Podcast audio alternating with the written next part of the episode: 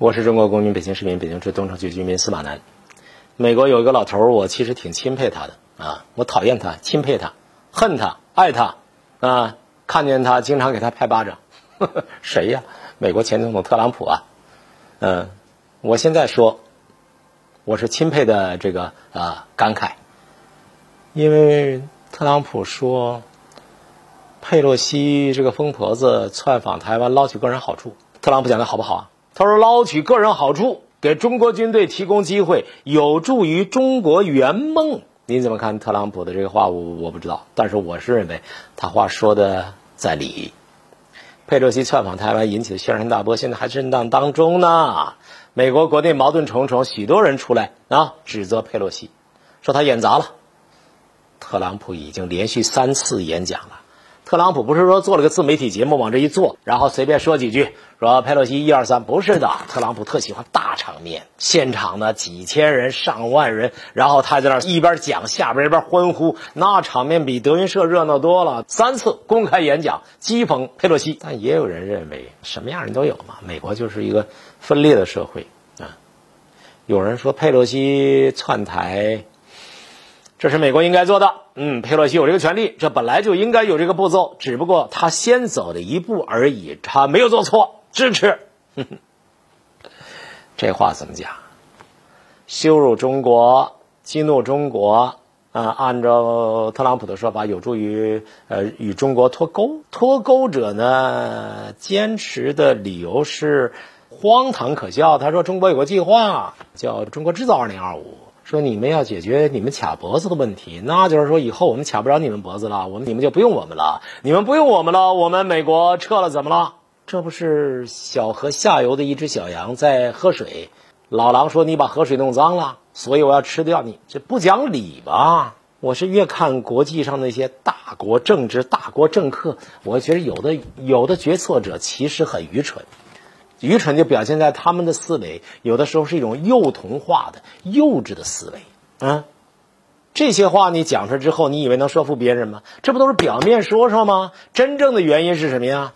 真正的原因是在体系的成体系的竞争当中，也可以叫制度化竞争，对吧？尽管中国也存在很多问题，但是美国的问题更严重，而且几乎没有治愈之可能。比方说这个周末，美国芝加哥50个人遭枪击，死了6个。美利坚枪中国，患了枪癌，就这么点事儿，美国你都弄不利索。但是中国呢？中国尽管问题多得要命，但是呢，逢山开路，逢水架桥，关关难过关关过。中国与时俱进的能力相当强，中国学习能力相当强，中国正在追赶上来，要不然你也不至于对中国制造2025你有这么大的忌惮呢，对不对？就因为美国人忌惮，所以中国制造2025，现在我们都不怎么提了，不怎么提，人家也当事儿。人家说现在美国和中国脱钩，就是因为你有个中国制造2025。哪个国家没有自己的产业振兴计划？是美国没有，法国没有，还是日本没有？都有啊。那干嘛要找中国的茬儿？他就是要找茬儿，结构性矛盾嘛。所以大家就不难理解为什么拜登和特朗普这两个老头啊，见面就死掐，见不见面都死掐，唯独在对待中国的问题上，他们其实一回事儿。今天是2022年8月8号，是吧？今天的消息，拜登明天会签署一个东西，叫晶片法，水晶的晶，叫晶片法。这个法律规定呢是这样说：凡是接受晶片法补助的美国和外国的先进的晶片制造厂，当然也包括台积电这样的企业，10年之内，你不得到大陆去扩产。注意啊！不是生产，是扩产。原来有的不在其内，也希望你能够退出来。外电评论说，这是中美脱钩的一个里程碑的东西啊！这个东西影响所及，美国的就甭说了，美国也没有晶片厂在我们这儿，日本的、韩国的晶片厂也很可能就在这样一个晶片法的影响之下，进一步和中国脱钩啊！这个法律晶片法说起来就很复杂，法律都是很复杂的，要不然需要那么多律师干嘛？要不律师收钱那么贵呢？法律说起来很复杂，但简单理解就俩字儿，那晶片法就俩字儿，给钱，真金白银往里砸钱。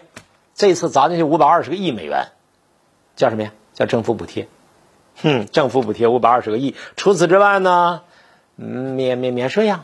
你投资晶片厂在美国，政府给你免税。现在他们估算说不到300亿，240亿美元的税收减免，这还不算。法案批准在10年间。准备用更多的钱，多少钱？2000亿美元，使劲往里砸钱，加强科学研究。瞄着谁呀？瞄着中国呀！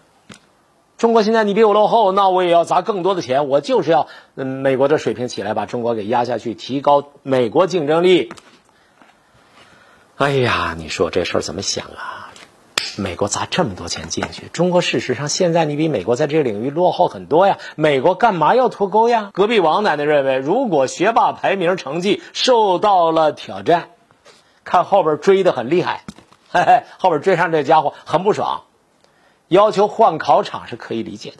那隔壁王奶奶认为，这脱钩是要换考场，眼不见心不烦，省了我心里慌乱。呵呵，但是大家知道吗？中美在一条船上啊，小地球那么小，蓝色星球那么小，神舟14号往这个太空一飞，看地球多脆弱呀！蓝色的星球啊，风雨飘摇啊，风高浪急的时候，美国现在把这个小船锯成两截，结果是什么呀？还有一个问题，你再说。经济上你全面和中国脱钩，脱得了脱不了啊？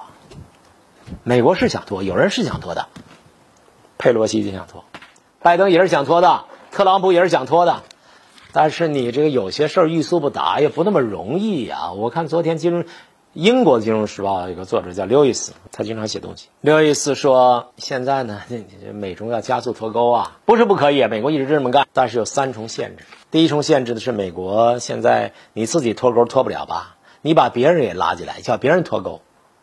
美国你想得明白，但是你没那么大劲儿啊，你比表面弱得多呀。就拿和中国脱钩来说，你现在连日本和韩国都搞不定。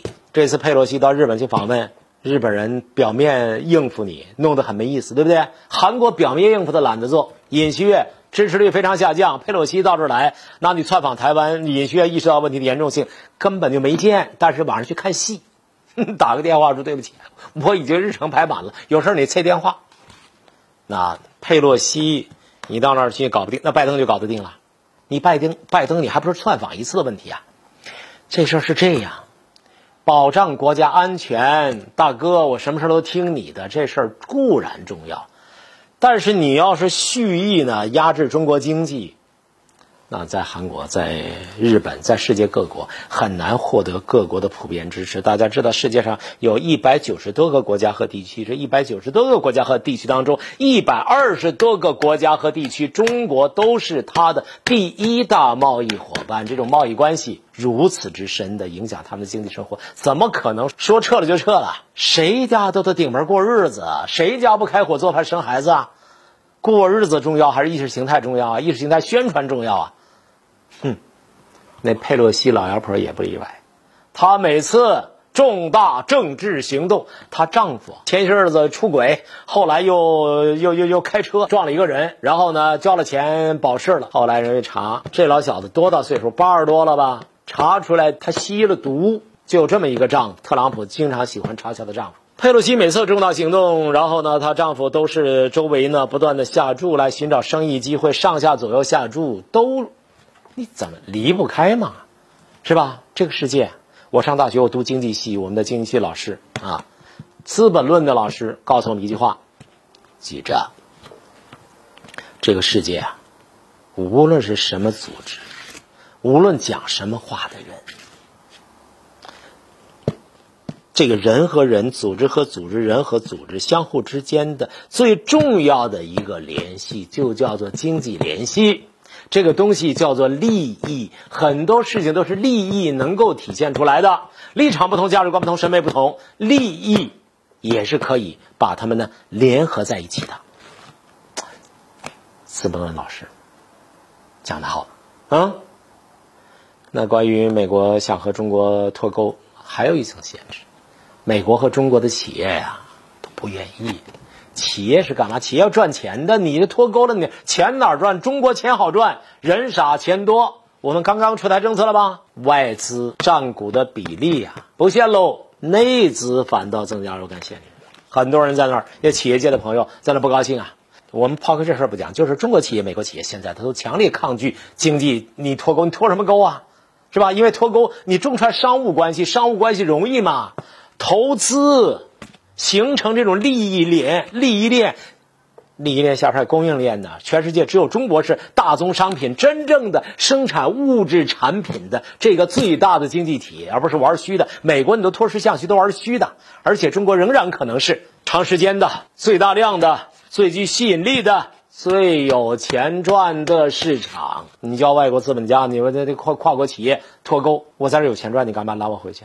中国企业承担不起外国科技断链，然后呢，中国现在还是向国外学习啊，人很多人还比我们先进，这曲线突然间中断，那中国企业付出代价也很大呀。所以中国企业、外国企业、美国资本家还是中国的企业家，都不愿意因为脱钩而带来损失，因为那是不堪承受的。所以美国政府是和中美两国的企业界过不去。拿新疆来说，美国不是搞了个新疆法案吗？对新疆产品实行制裁，你结果就导致美国企业重大损失啊，怨声载道。结果美国政府的官员就不断的深入到美国企业当中去，做资本家的思想政治工作，要资本家讲政治、懂大局、守纪律。这讲真，资本家就摇头撇嘴，你少骗人。我们知道新疆根本就没有你们所说的，压根儿就没有你们所说的，你们这些政客撒谎说的什么种族屠杀了，什么强迫劳动，没有。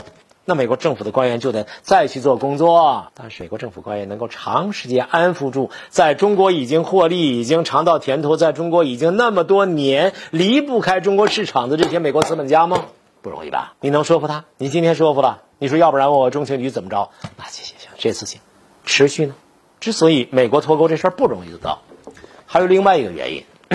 大家知道，美国参议院民主党7月底提出了一个法案，叫通货膨胀削减法案，因为美国通胀的太厉害了，部分减税措施，理论上它能够吸引电动车、电池供应链转向美国，还有一些什么东西转向美国，也符合美中快速脱钩的基调。这是参议院民主党提出来，就算是你这个东西真的通过，在什么时间里实施？民主党说10年，10年发生什么变化？与供应链有关的重头戏都摆在后边呢，你走不了啊，你想快也快不了啊。10年之后，很可能中国的 GDP 就超过美国，一路改革。那 first 中国 first， 美国变成第二了。美国是说绝不做第二的。那10年之后的事哪说得清楚啊？所以美中经济脱钩的事虽然现在正在发生，而且中国军演这件事被美国民主党那帮大佬拿来利用脱钩的声浪呢，叫得更响了。但是你要真是落实脱钩，我看英国金融时报的作家说，这基本上是个想象阶段啊，是个草案。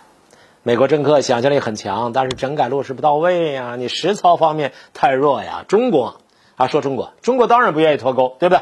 中国是全球化的受益者，但你美国不是全球化受益者吗？你全世界收割韭菜，没有全球化，你到哪收割韭菜啊？美国更是全球化的受益者，全球都是全球化的受益者。尽管这话普京不大爱听。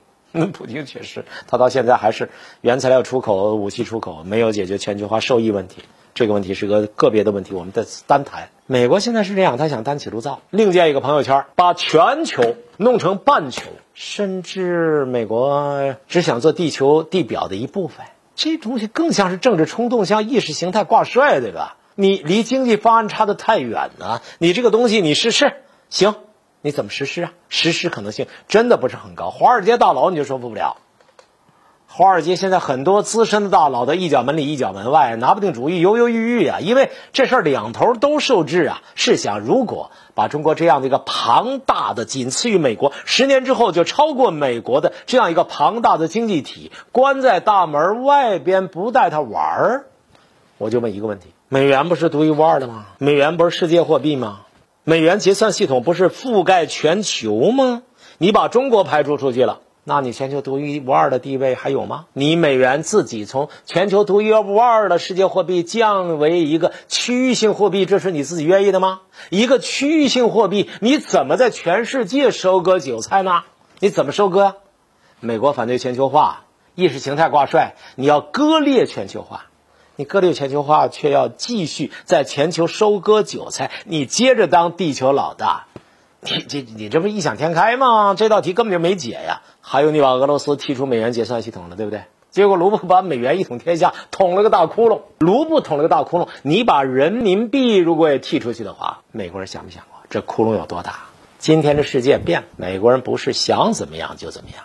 佩洛西曾经很横，我一个议长，我访问某一个国家能怎么的？我就去了，你就去了，你就来看看，就制裁你们家直系亲属了，正国籍我就制裁你了，咋地？中国还真就治了。外交部宣布那几项制裁，中美什么谈对话取消了，包括环境对话取消了，对什么对？